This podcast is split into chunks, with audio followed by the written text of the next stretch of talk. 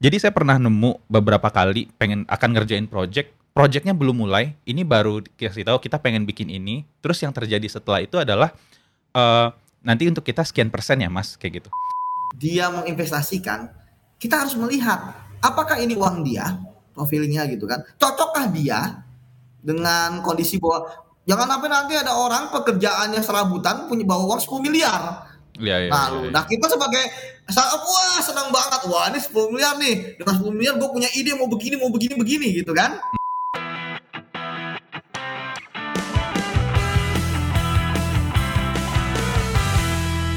Podcast ngobrolin startup dan teknologi bareng gue Imbre dan kali ini kita akan ngebahas topik yang spesial. Kita nggak ngebahas tentang teknologi, kita nggak hanya ngebahas tentang startup, tapi kita akan ngebahas topik yang sebenarnya uh, udah jadi perhatian gue sejak lama, yaitu tentang korupsi. Tapi biar nggak terlalu melenceng dari podcastnya, kita akan bahas tentang praktik anti korupsi di startup. Nah, kebetulan uh, kali ini kita udah kedatangan tamu spesial, yaitu adalah uh, Mas Yudi Purnomo Harahap. Beliau adalah aktivis anti korupsi, kemudian juga mantan penyidik KPK, mantan ketua wadah pegawai KPK, dan S1 Ilmu Sejarah Fakultas Ilmu Budaya UI, S1 Ilmu Hukum Unsurya, dan sekarang lagi jadi mahasiswa S2 di Ketahanan Nasional Kajian Intelijen UI. Kita sapa aja. Halo Mas Yudi, apa kabar? Halo Mas, alhamdulillah baik, luar biasa. Terima kasih udah mau diajak ngobrol ya Mas ya. Baik, baik. Jadi uh, hari ini tuh spesial banget karena biasanya podcastku tuh ngobrolin teknologi, ngobrolin Oke. tentang orang-orang di startup, tapi kali ini topiknya pengen yang agak berbeda lah. Jadi kebetulan karena kemarin Mas Yudi bilang di channel YouTube-nya, aku kebetulan juga subscribe dan ngikutin perkembangan Siap. cerita-cerita. Makasih. Ya dan di situ aku lihat Mas Yudi juga open untuk uh, diajakin diskusi di podcast dan segala macam. Jadi kalau aku pikir kenapa enggak sekalian diundang aja. Siap. Jadi Siap. Uh, sebelum kita ngebahas tentang korupsi di startup, Mas, uh, aku pengen Ya. mulai dengan pertanyaan yang mungkin uh, sederhana. Jadi, aku rasa seban- uh, sebagian besar orang udah tahu dengan apa itu korupsi. Tapi kalau menurut Mas Yudi, ada nggak sih sesuatu yang sebenarnya sifatnya sangat fundamental tentang korupsi itu, tapi banyak orang yang nggak tahu? Ya, jadi sebenarnya korupsi itu kan sudah diatur oleh negara kita dalam suatu undang-undang yang namanya Undang-Undang Tindak Pidana Korupsi. Mhm. Nah, permasalahannya adalah di dalam undang-undang tersebut itu sudah jelas ya terkait korupsi itu apa mulai dari pemerasan, menyuap, ya kan, mengambil uang negara, mengambil uang rakyat, melakukan perbuatan curang dan sebagainya. Namun sebenarnya kalau saya pengalaman saya itu kembali ke orangnya masing-masing, Mas. Oke. Kita ini kan sudah diajar oleh agama, diajar oleh keluarga. Kita paham mana yang baik, mana yang buruk, mana yang hak kita, mana yang bukan. Iya betul. Jadi, ketika misalnya seseorang dia menjadi pejabat dan kemudian dia mendapatkan gaji, mendapatkan fasilitas dan sebagainya dari negara, kemudian dia menerima uang yang bukan haknya untuk melakukan sesuatu atau tidak melakukan sesuatu, maka itu adalah korupsi. Sama seperti misalnya ketika kita berbisnis misalnya, kalau kita berbisnis eh, ketika misalnya harusnya kita mendapatkan suatu proyek Ya. ya.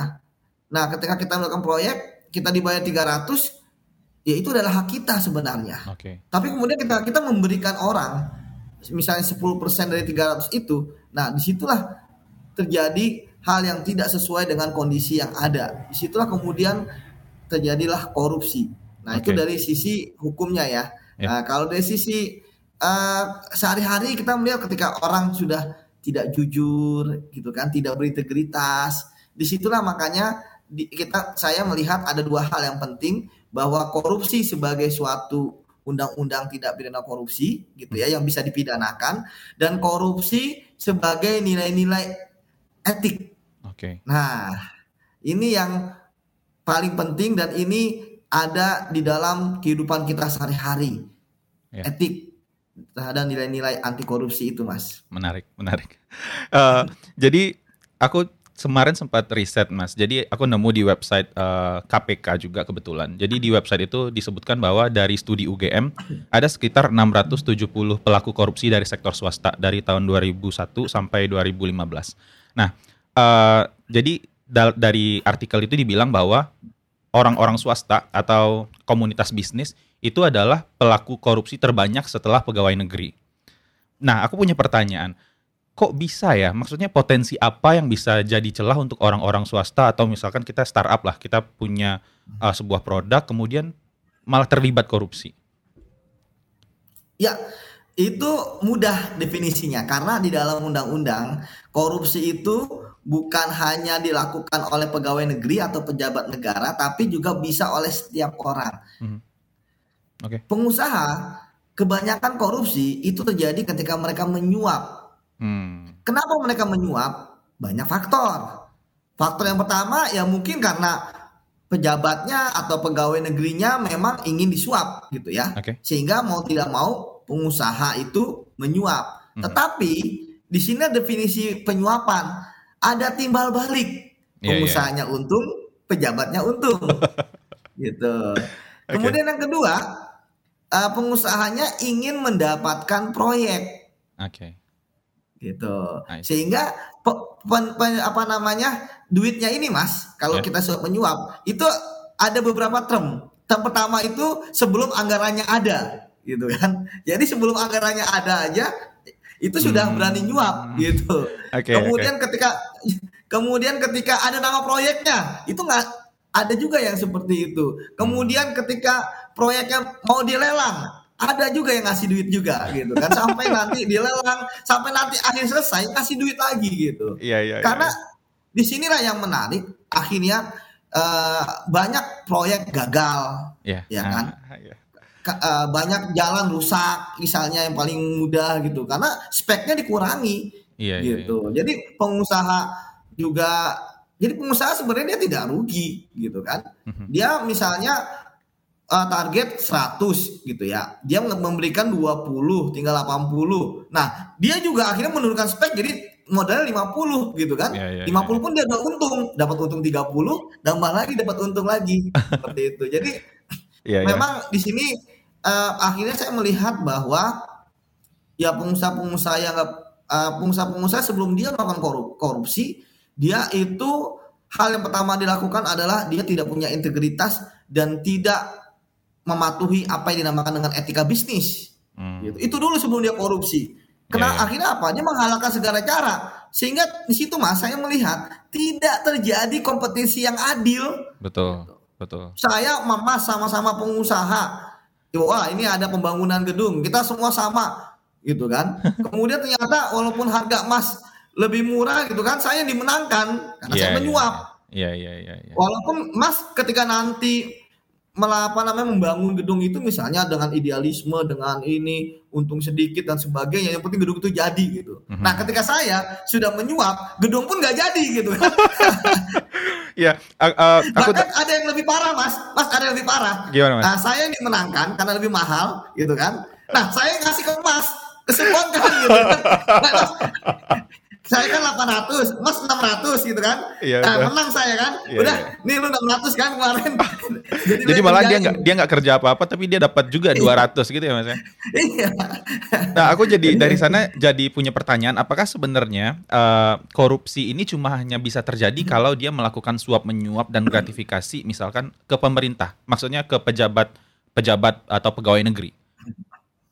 Ya, kalau dalam definisi undang-undang kita itu ada 30 jenis korupsi ya. ya. Nah, ada kerugian keuangan negara, kemudian ada suap menyuap, ya, ada pemerasan, ada perbuatan curang, ada gratifikasi yang tadi disebutkan, ada ada benturan kepentingan dalam pengadaan mm-hmm. gitu. Nah, ada tujuh jenis dari 30 itu.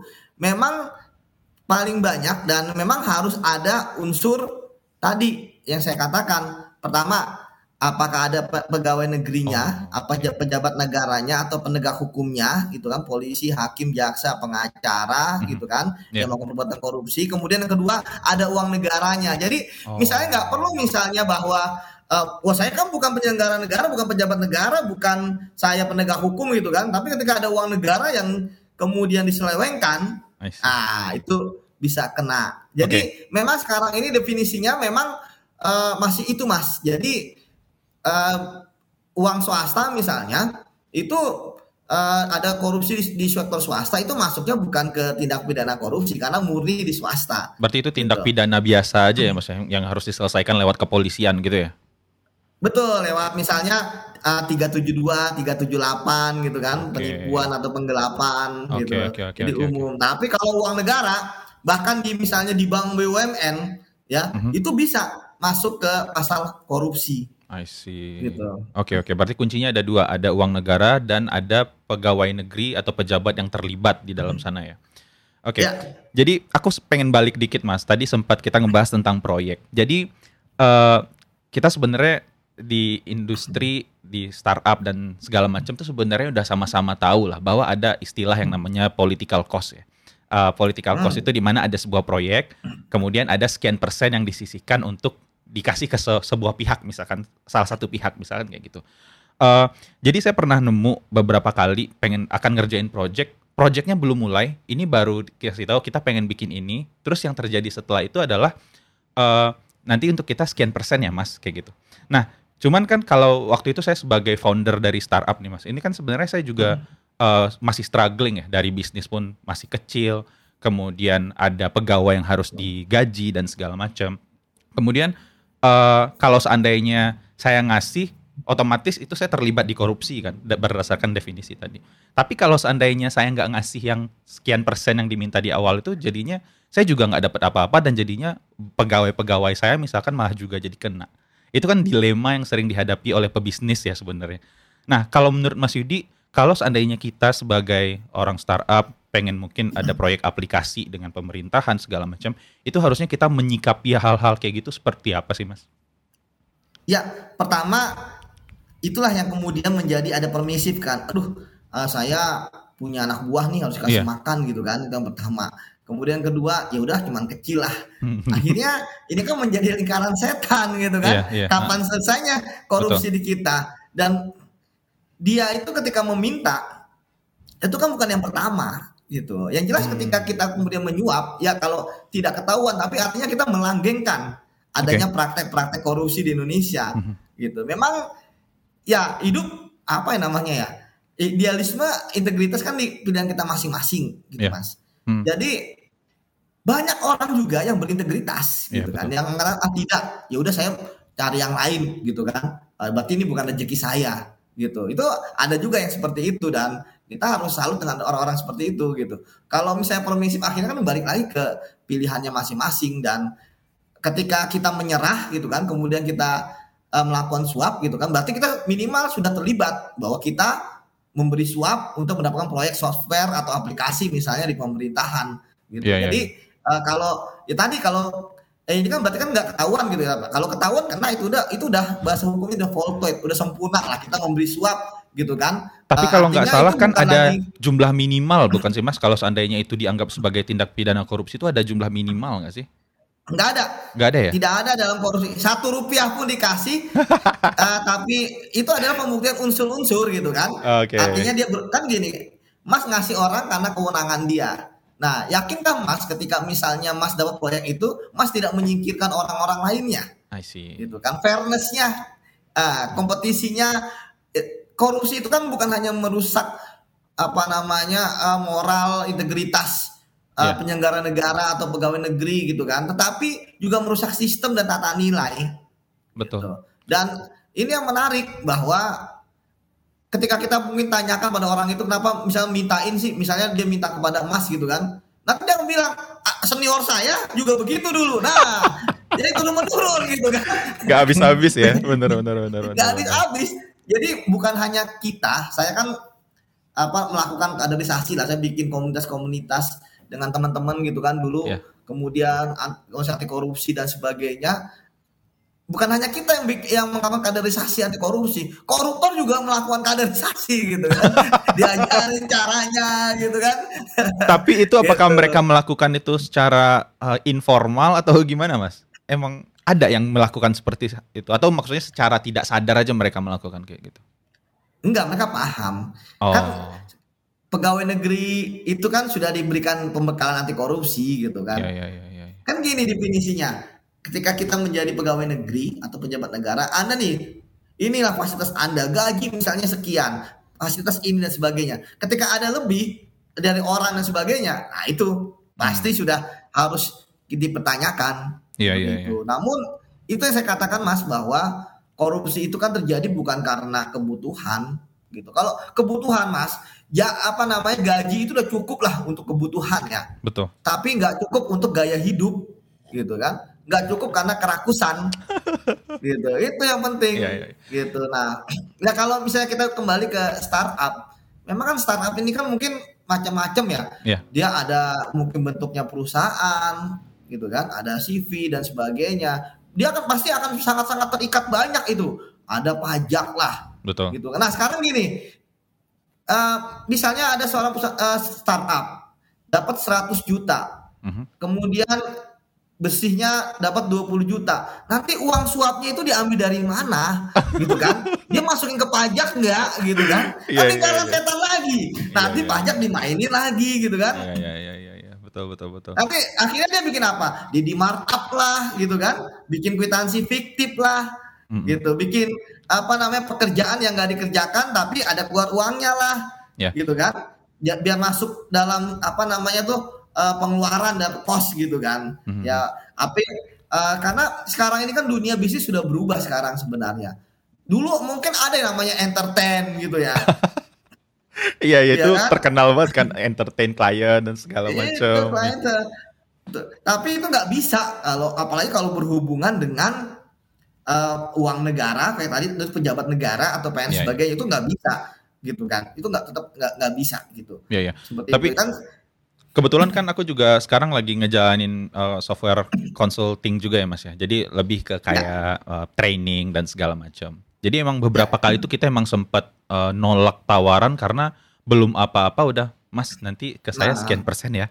Jadi nah. dipikir-pikir ah, daripada kayak gini, daripada kayak gini uh, ya udahlah nggak usah aja. Tapi masalahnya bukan cuma sekali dua kali, nyaris semuanya tuh kayak gitu mas jadi jadi kan aduh kalau kayak gini tuh sebenarnya gimana ya akhirnya kayak ya udahlah kita mungkin cari caranya jangan dengan training yang seperti ini mungkin trainingnya yang dengan mekanisme yang lain mungkin training online daripada training yang datang ke kantor dan harus segala macam jadi emang terpaksa harus muter otak daripada harus terlibat dengan nah. hal-hal nah. seperti itu jadinya cuman kan betul, kan akhirnya nggak semua orang bisa melakukan apa? itu mas iya betul hmm. akhirnya korupsi membuat apa membuat integritas kita diuji iya. dan intelektualitas kita juga diuji gitu kan. Iya, betul. Tadi, wah iya, betul, kalau betul. saya datang kan nanti dia akan tunai. Nah itulah mas, kenapa sekarang kita kan menerapkan i gitu kan elektronik. Jadi uang itu ditransfer, di apa gitu kan. Iya, ya, iya. ya sebenarnya kita muter otak, koruptor juga muter otak gitu kan.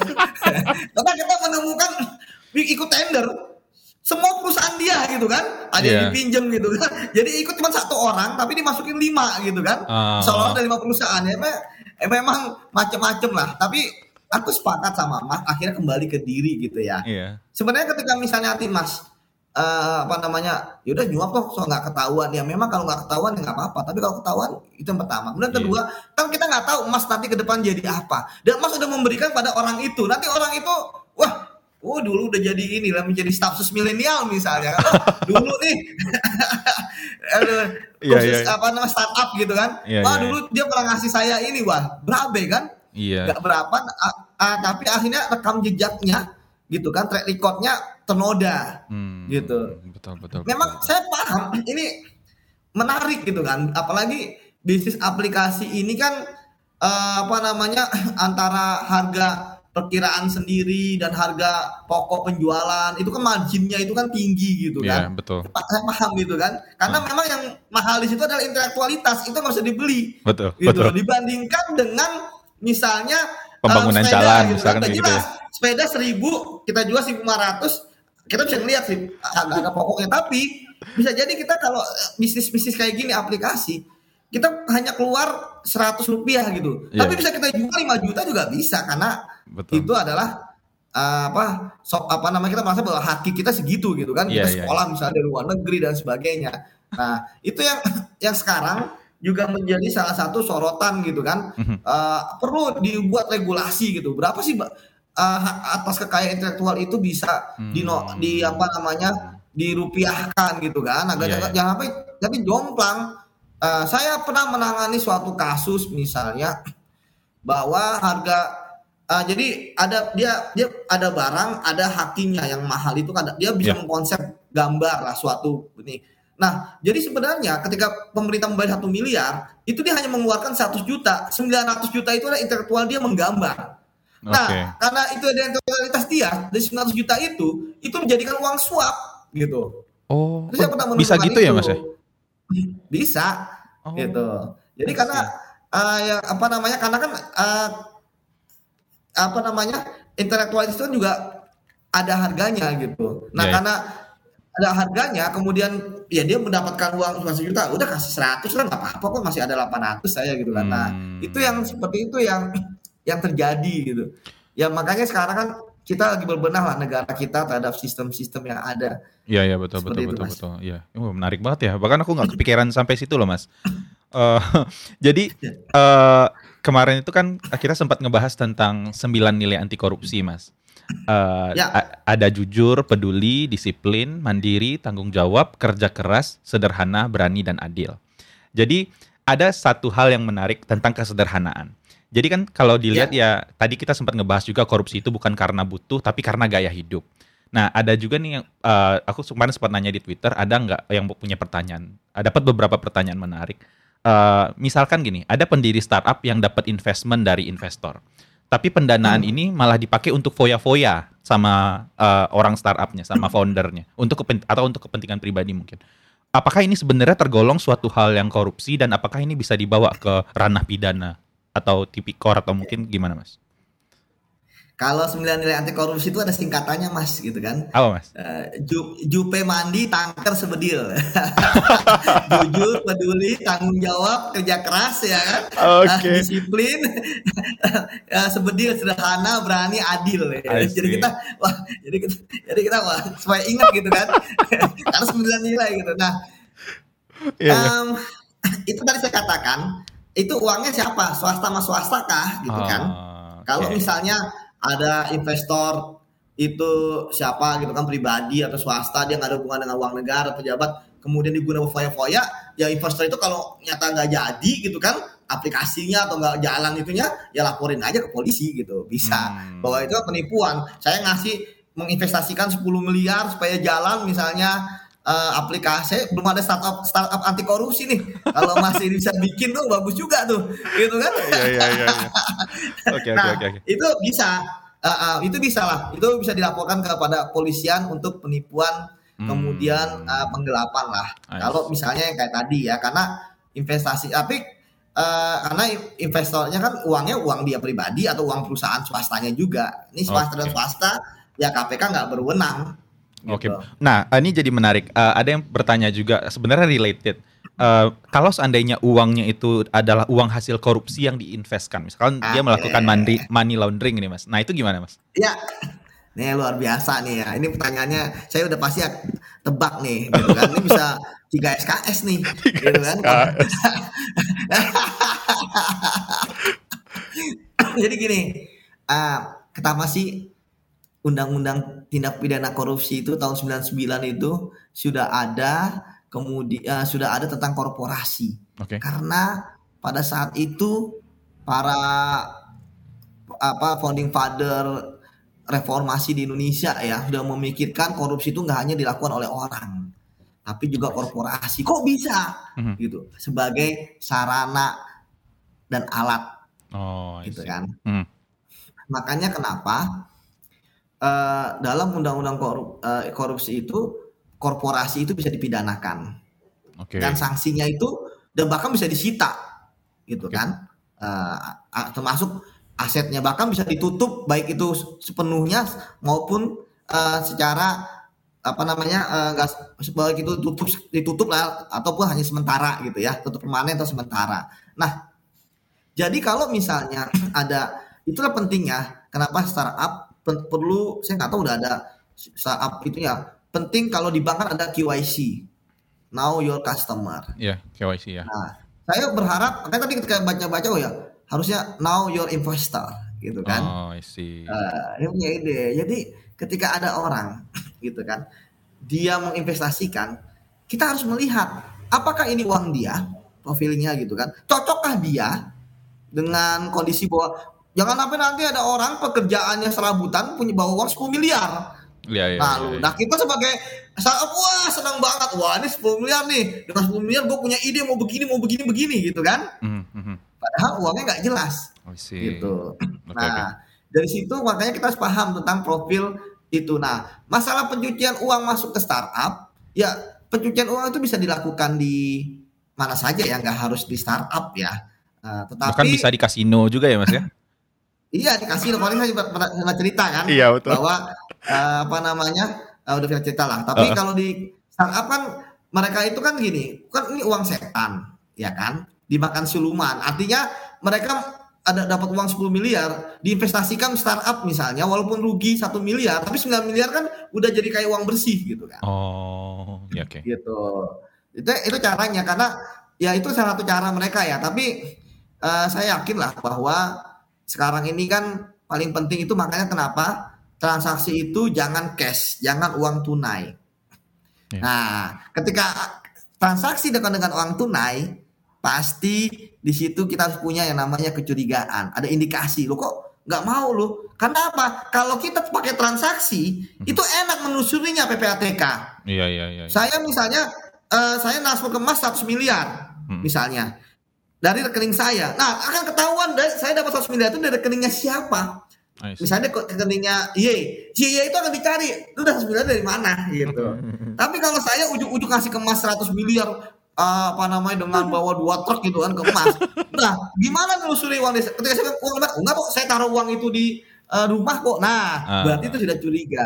Makanya tadi saya bilang bagus juga tuh Mas kalau teman-teman startup eh, mengungkapkan wah now your investor gitu kan.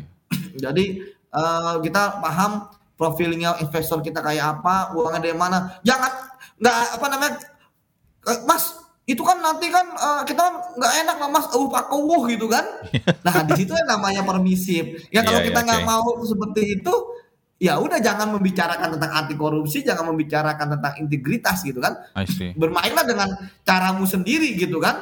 Iya, ketika kompetisi bisnis dilakukan dengan nggak fair gitu kan. Ketika kemudian uang dari mana pun diterima saja gitu kan. Iya. gitu. Yang penting eh, kita bisa jalan kita bisa gerak gitu kan. Yang kita bisa mengaplikasi ide. Tapi kan nggak di situ gitu kan. Eh, apa? Karena memang inilah perbedaan antara nilai dan nggak nilai. Makanya kan kenapa ada etika bisnis tuh ada. Iya, betul. apa sih sebenarnya yang diinginkan oleh etika bisnis? Gitu kan. Kompetisi yang fair Mhm, mhm. gitu kan nggak ada yang mendominasi tapi Iya. juga nggak ada yang tereliminasi Betul. Iya. gitu ya memang nih kita ngomong kayak wah kayaknya ide- idealis banget kayak paling bener aja tapi ya emang itu yang harus dilakukan Emang harus kayak gitu ya. Gitu. Nah, tadi tuh Iya. ada hal yang menarik, Mas. Kalau jadi kalau di startup kan biasanya startup startup itu biasanya dapat pendanaan tuh dari venture capital ya. Venture capital ini kan Hmm. dia sendiri pun juga di backing oleh investor-investor. Jadi misalkan ada perorangan supaya yang ngumpulin dana-dana perorangan itu adalah si venture capital sendiri. Jadi venture capital yang nge-manage fundnya, yang dia yang akan mendistribusikan ke start.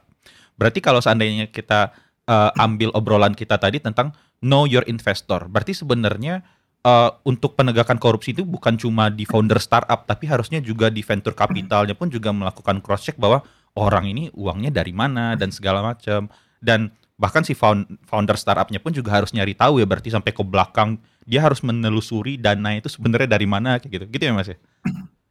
ya itu bisa gitu ya tapi tentu ya tadi saya katakan ya pasti kita tentu akan bertarung de- dengan apa namanya pribadi kita sendiri gitu ya Iya, iya, Tuh, iya. harus iya. sampai itu atau tidak. Nah, makanya untuk pengamanan misalnya supaya nggak ada kan korupsi itu adalah perbuatan dan kemudian perbuatan itu ada niat jahat, kemudian uh, mens rea ya dan kita mengetahui perbuatan tersebut Hmm, oke. ya. Ya. Uh, jadi yang harus dilakukan mungkin oke lah kita ngomong tapi kita harus membuat misalnya suatu perjanjian gitu kan bahwa uang ini adalah uang misalnya uang apa ya apa kalau investasi mungkin adalah benar-benar uang investor uang halal dan sebagainya Iya, gitu iya, kan iya, iya. sehingga ketika ada apa-apa kan tadi saya bilang kalau nggak ada apa-apa ya nggak apa-apa tapi kalau ada apa-apa Iya, gitu betul, kan betul, betul, betul. keseret Iya, iya. gitu kan itu ada perjanjian formalnya legal formal harus jelas gitu kan Uh, kemudian yang kedua ya kalau misalnya hati nur gini kita punya hati nurani lah kita paham kok tiba-tiba saya startup saya ini baru ya paling kalau orang mau investasi paling 1 M 2 M lah. Kok Iya. tiba-tiba ada mau 30 M, di situ harus curiga. Oh, oke. Oke, menarik, menarik, Benar. menarik, menarik. Iya, iya, iya. Nggak? kalau iya. misalnya kita, oh saya kan paling penghasilan setahun eh, 300 juta atau 2 miliar, 3 miliar. Kok ada mau investasi 1 triliun? Nah curiga gitu kan. Oke. Mau apa gitu kan. Maksudnya Iya, iya, di situlah. Kan kita sebenarnya memahami nih. Kita ketika bangun startup, ya membangun gitu ya. Eh, saya nggak nggak apa tapi saya baca-baca aja. Kan kita sudah paham. Kita nanti eh, ketika dapat investasi segini, kita pasti udah ngitung kan. Kita akan untung di tahun berapa segini. Iya. Gitu kan. Oke, ya, ya. Ya, jadi jangan tiba-tiba bangga ketika ada orang ngasih investasi 100 miliar gitu kan. itu justru harus curiga. Ya, Padahal memang uangnya enak, nggak jelas ya. enak. Iya, iya. iya, duit tuh enak gitu kan. gitu. Tapi ya tadi ya sama seperti misalnya ini masih ini ya kita ngomongin teknis ya. Kayak pengalaman itu wah, harus duit ya misalnya proyek iktp misalnya ya saya pengalaman tuh bagaimana uang itu benar-benar ngalir ke mana-mana ke luar negeri nanti balik lagi dan sebagainya. Wah repot lah itu. Oh. kayak jaring-jaring laba-laba kalau saya bikin pakai dulu eh, kita pakai apa namanya IBM i2 ya i2 analis Oke. waktu Oh, tapi kan itu mahal Iya, saya iya. pakai itu karena waktu masih di KPK gitu kan aplikasinya gitu jadi enak gitu ya itu aplikasinya emang untuk nge-track eh, melihat eh, apa sih bikin ini ya. alirannya itu ke mana kayak gitu ya mas?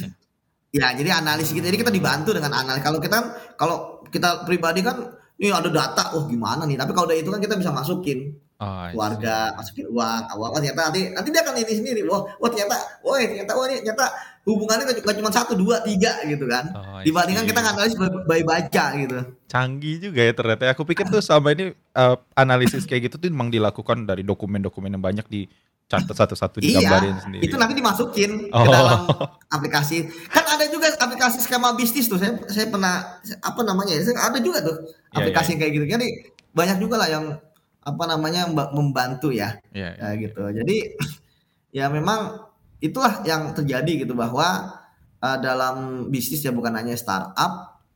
uh, yang paling penting kan etika bisnis ya terkait dengan moral dari pengusahanya Ya. gitu kan. Kemudian core value dari perusahaannya. Nah, sih core Itu aja. value, core value ya penting ya. Oke. Ya, dia mau ya tuh. Nah, eh, jadi aku penasaran gara-gara kita ngomongin core value nih Mas. Mungkin ini relevan dengan pertanyaan berikutnya. Eh, jadi Ya. eh, kalau menurut Mas Yudi sendiri, kan tadi kita punya 9 nilai anti korupsi. Eh, gimana kalau seandainya kita ngomongin pegawai negeri pasti udah ada training dan segala macam untuk internalisasi nilai-nilai itu. Tapi kan kalau kita di swasta kan kita nggak ada ya. Maksudnya aku dari awal kerja join swasta ya kita nggak pernah dikasih tahu bahwa ada oh nilai-nilai anti korupsi seperti ini, oh, ada birokrasi seperti ini itu nggak pernah dikasih tahu. Kalau menurut Mas Yudi apa cara yang paling efektif untuk swasta atau mungkin startup ini eh, untuk bisa punya pegangan yang kuat lah terhadap sembilan nilai ini. Mungkin mereka bisa menginternalisasi nilai ini. Nah, itu kira-kira caranya atau langkahnya harus seperti apa, Mas? Ya mau nggak mau ya cara paling efektif ya sekarang adalah top down gitu kan. Hmm. Pemilik perusahaannya gitu kan yang kan dia punya visi perusahaannya mau apa Ya. gitu kan. Nah kalau dia perusahaannya menghalalkan segala cara ya selesai gitu kan. Hmm. Nah, tapi kan sekarang itu banyak perusahaan-perusahaan maju ya itu karena core value gitu mas. Iya, iya, iya. Misalnya dia nggak mau ketika misalnya menang proyek ngasih ya nggak mau mendingan saya nggak ikut yang lain aja banyak gitu kan itu pertama. Kemudian yang kedua dia tidak melakukan entertaining gitu kan. Iya, iya. Yang ketiga dia menanamkan kejujuran. Masing-masing perusahaan berkata mas ada yang menjalankan itu ada yang enggak gitu kan. Itulah makanya tingginya nilai suatu perusahaan itu di situ Hmm. kita banyak kalau contoh-contoh misalnya kejujuran di perusahaan ya saya pernah baca misalnya kalau eh, di perusahaan kue gitu walaupun kuenya itu nggak habis ya nggak boleh dibawa pulang misalnya Iya, iya, iya, iya. gitu kan nah itu juga eh, yang penting gitu kan misalnya kan sebenarnya sembilan nilai itu kan juga bisa terapkan di mana saja gitu Iya. kan termasuk di swasta bisa jujur eh, misalnya eh, ketika perjalanan dinas gitu kan eh, teman-teman misalnya makan seribu ya jangan dibikin lima ribu gitu kan Hmm. dikwitansi gitu Iya, betul. apa eh, Darmajil dahar lima aku siji itu juga ada juga gitu kan Iya, iya, iya, iya, iya, iya, iya. Iya, gitu mas jadi memang itu em, itu memang harus perusahaan memang saya pikir startup ini udah mulai membangun itu ya. Yeah. Kalau perusahaan-perusahaan yang terdisrupsi karena startup gitu kan sebenarnya mereka udah bangun itu ya. Iya iya iya. ya Betul, tapi betul, eh, ya makanya startup itu mungkin sekarang mungkin saya lihat mungkin perkembangan startup awalnya adalah memang ekspansi gitu ya. Nah, Hmm. ketika ekspansi sudah terjadi mungkin kembali evaluasi gitu ya kemudian untuk melakukan tadi eh, pem- penanaman karakter di perusahaannya mau apa. Iya iya. Misalnya saya lihat Gojek misalnya dia itu kan tidak mentolerir ketika ada eh apa namanya itu Gojeknya itu ya yang Drivernya, mitranya. pakai driver eh, driver tuyul atau apa gitu ya saya pernah baca gitu. Iya Dan iya. itu iya. zero tolerance. Iya betul. Itu menarik. Iya, Jadi sistem kayak zero tolerance kayak Mas misalnya di perusahaan Mas ketika misalnya Mas punya kan Mas nggak mungkin Mas yang ke perusahaan-perusahaan lain gitu kan. Iya. Nah, ketika misalnya dia datang kemudian oke lah kalau di swasta dijamu makan minum kalau KPK dulu kan air putih pun kita nggak boleh gitu kalau jamu makan tapi ketika dia menerima duit misalnya mas ya Iya.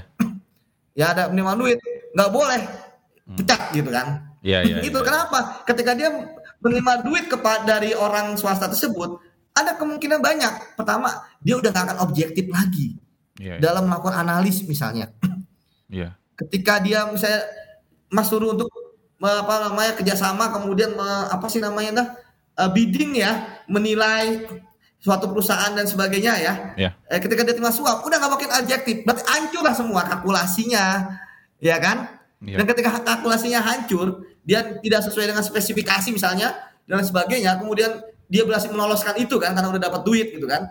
Kemudian perusahaan mas membayar gimana nggak hancur? Akhirnya ruginya dia dia dapat satu juta mas bayar satu juta mas rugi satu juta gitu Iya, kan. betul. Heeh, iya. gara-gara hanya dia terima satu juta dari perusahaan yang menjadi klien kita kan? Iya, gitu. iya, iya, gitu. iya. jadi atau declare. Eh Tom eh, lu boleh. Lu kan lu gua gua suruh untuk ngurus ke perusahaan PT ini Iya. ya kan nah kalau emang dikasih misalnya 3 juta lu declare dia harus declare ke gua Oh, oke. bos gua tadi dikasih 3 juta bos Mhm. nah makanya itu yang paling penting declare, Declare. gitu kan gimana nih bos gitu kan Iya. Oke, lu 3 juta, kemudian oke, mak- oke perusahaan punya mekanisme tolak, kembalikan gitu kan. Oke. Atau oke kita terima tapi jadi satu kesatuan gitu kan karena ini swasta gitu ya. Hmm. Gitu. Berbeda kalau negeri, wah negeri langsung korupsi gitu. Iya iya iya. Nah, iya. Tapi perusahaan yang kuat, strong swasta itu ya, dia nggak boleh menerima bentuk apa pun terhadap uang dari klien dan sebagainya. Kenapa? Karena dia sudah menghitung dia akan untung segini, kemudian pegawainya yang bekerja ya, melayani perusahaan tersebut udah dapat gaji untuk itu. Iya iya. Jadi strongnya di situ gitu bahwa eh, lebih baik zero tolerance terhadap menerima uang gitu kan menerima entertainment yang berlebihan dari wala- walaupun ini swasta dan swasta ya. Betul. Tapi di sini kan akan terbentuk karakter yang profesional gitu kan bahwa dia nggak akan dia tadi saya katakan ketika dia menerima uang ya pasti subjektif akan muncul Iya. ya kan gitu pasti subjektif subjektif pasti akan muncul Hmm. hal yang harusnya nggak boleh ditoleransi ditoleransi sama dia Iya betul. ya kan gitu Kalau aku ngelihatnya eh, kenapa aku sebenarnya juga sangat tertarik dengan topik-topik tentang korupsi ini? Itu sebenarnya aku ngelihat bahwa korupsi ini dampaknya itu bukan cuma kayak satu tahun dua tahun tapi dampak laten korupsi ini bisa 10 tahun ke depan 20 tahun ke depan. Apalagi kayak apa ya kayak misalkan orang ngekorupsi misalkan gede lah yang kayak misalkan iktp kemarin. Itu kan jadinya dampak latennya itu bukan cuma sekedar KTP-nya itu mungkin ada Ya. yang nggak jadi tapi KTP itu sekarang nggak terintegrasi dengan sistem apa pun. Betul. Sampai sekarang pun kita masih harus fotokopi KTP kalau punya kebutuhan Betul. ke uh, pelayanan publik dan segala macam. Dan itu itu bahaya banget sih. Maksud kayak apa ya? Sa- sangat disayangkan sebenarnya. Padahal sebenarnya harusnya dengan dana yang sebesar itu itu udah jadi sesuatu yang besar juga sebenarnya. Ya. kebetulan saya menangani kasus iktp gitu kan. Itu kerugian negaranya 2,2 triliun gitu kan. Ha- bener mas sebenarnya ini akan menjadi SIN single identified number gitu ya betul Jadi di dalam itu kan ada chip, di chip itu nanti akan masuk ke semuanya, gitu kan. Bahkan nanti integrasi, jadi nggak ada lagi tuh uh, kartu-kartu yang lain gitu. Karena kita kartu di kita kan banyak itu. Ada kartu BPJS, kartu- BPJS, jam sostek ini, SIM, gitu kan dan sebagainya gitu kan. Betul betul. Uh, itu di situ uh, jadi kayak Singapura gitu kan sehingga akan mudah teridentifikasi. Cuman ya tadi yang saya katakan bahwa sebenarnya proyek-proyek Indonesia itu idealis. proyek bangun uh, wisma atlet gitu kan. Mm-hmm. Proyek bangun ini itu kan idealis semua. IKTP gitu kan itu proyek-proyek idealis. Cuman begitu aplikasinya hancur berantakan. Gitu pada kan. implementasinya Karena, pada akhirnya berantakan juga karena balik lagi orang-orang itu juga nggak ada nilai-nilai yang tadi itu ya mas ya, yang harusnya dipegang dari awal integritas itu ya. Betul ya. integritas dan akhirnya memikirkan diri sendiri. Akhirnya yang dia kaya gitu kan? Iya. Ya kemudian ya lain lain mau miskin mau apa itu terserah gitu kan. Karena memang nggak ada sense-nya gitu kan. Ya, ya. kayak eh, nggak uh, ada sense of belonging atau sense of krisisnya gitu. Iya Emang tapi yang emang lebih parah tuh kalau kita ngomongin sense of crisis tuh korupsi yang belakangan ya, yang kemarin sempat gede juga yang bansos. ya. itu lebih parah lagi sih sebenarnya. Kalau aku menurut ngelihatnya tega banget, tapi ya itu out of scope obrolan kita lah, tapi ya, malah okay, takutnya malah jadi curhat nanti. Oke okay, Mas Yudi, uh, aku punya ya. uh, pertanyaan terakhir Mas Yudi. Uh, kalau Siap. boleh Mas Yudi ada nggak satu pesan atau apa pun itu yang pengen disampaikan kepada kita kita nih orang-orang yang mas uh, yang berada di industri IT, industri startup, ada nggak pesan-pesan? Tentang apa pun bebas? Ya, kalau pesan dari saya sih startup ini kan adalah semangat baru gitu kan. Di era revolusi 4.0 ini gitu kan uh, dilakukan oleh anak-anak muda milenial, kemudian juga dengan semangat yang baru juga kemudian dengan intelektualitas yang berbeda, dengan gaya yang berbeda, tapi harusnya ada satu yang menjadi nilai dasar, nilai prinsip yang harus dilaksanakan gitu ya, yang harus berbeda dengan uh, budaya lama yeah. ya atau gaya lama yang korup dan sebagainya. Di sinilah makanya kenapa startup itu selain dia tidak apa selain dia hanya mem, uh, tidak apa selain memikirkan bisnis gitu kan dia juga harus memikirkan tentang karakter tentang value gitu kan dan juga tentang nilai-nilai anti korupsi sehingga uh, ketika startup itu bukan sekedar bisnis ya kan? Bukan sekedar akhirnya menjadi kapitalis gitu kan? Uh, tetapi juga ada nilai yang berbeda. Akhirnya uh, ketika ini terjadi tentu bisa jadi startup startup ini akan menjadi agen perubahan nah ini ya. menarik bahwa ada startup ini bagus dia dia zero tolerance terhadap korupsi dia uh, nilai-nilainya bagus karakter dasar nah ini kan akan menjadi edit value okay. dan ketika menyebar kita tahu lah startup ini kan dia bukan hanya lintas ah, bukan hanya apa bukan hanya satu negara bisa jadi lintas negara gitu kan. Yeah. dan ini kan menjadi suatu kebanggaan. Jadi kebanggaannya bukan hanya karena produk startupnya tetapi juga karena karakternya. Dan saya harap bahwa startup startup uh, mulailah untuk kemudian menjadi uh, apa namanya agen-agen perubahan terutama untuk mengubah budaya anti korupsi di Indonesia itu aja Mas. Pernah luar biasa. Uh, sangat menarik obrolan kita siang ini. Makasih banyak Mas Yudi udah mau diajak ngobrol. Uh, semoga uh, cita-citanya untuk terus mengsuarakan anti korupsi ini diberi kelancaran untuk semua semuanya uh, apa pun itulah. Amin. Amin amin. Ya, jadi uh, segitu aja teman-teman. Terima kasih buat yang udah dengerin. Uh, kalau seandainya ada kritik dan saran, silahkan mention gue di Twitter di @imprenagi. Mas Yudi juga ada Twitter kalau nggak saya. Bisa langsung di mention aja ya Mas ya kalau ada pertanyaan segala macam. Ya, uh, segitu aja. Terima kasih. Sampai ketemu lagi di episode berikutnya. Assalamualaikum warahmatullahi wabarakatuh. Makasih Mas Yudi udah mau diajak ngobrol. Siap, sama-sama Mas.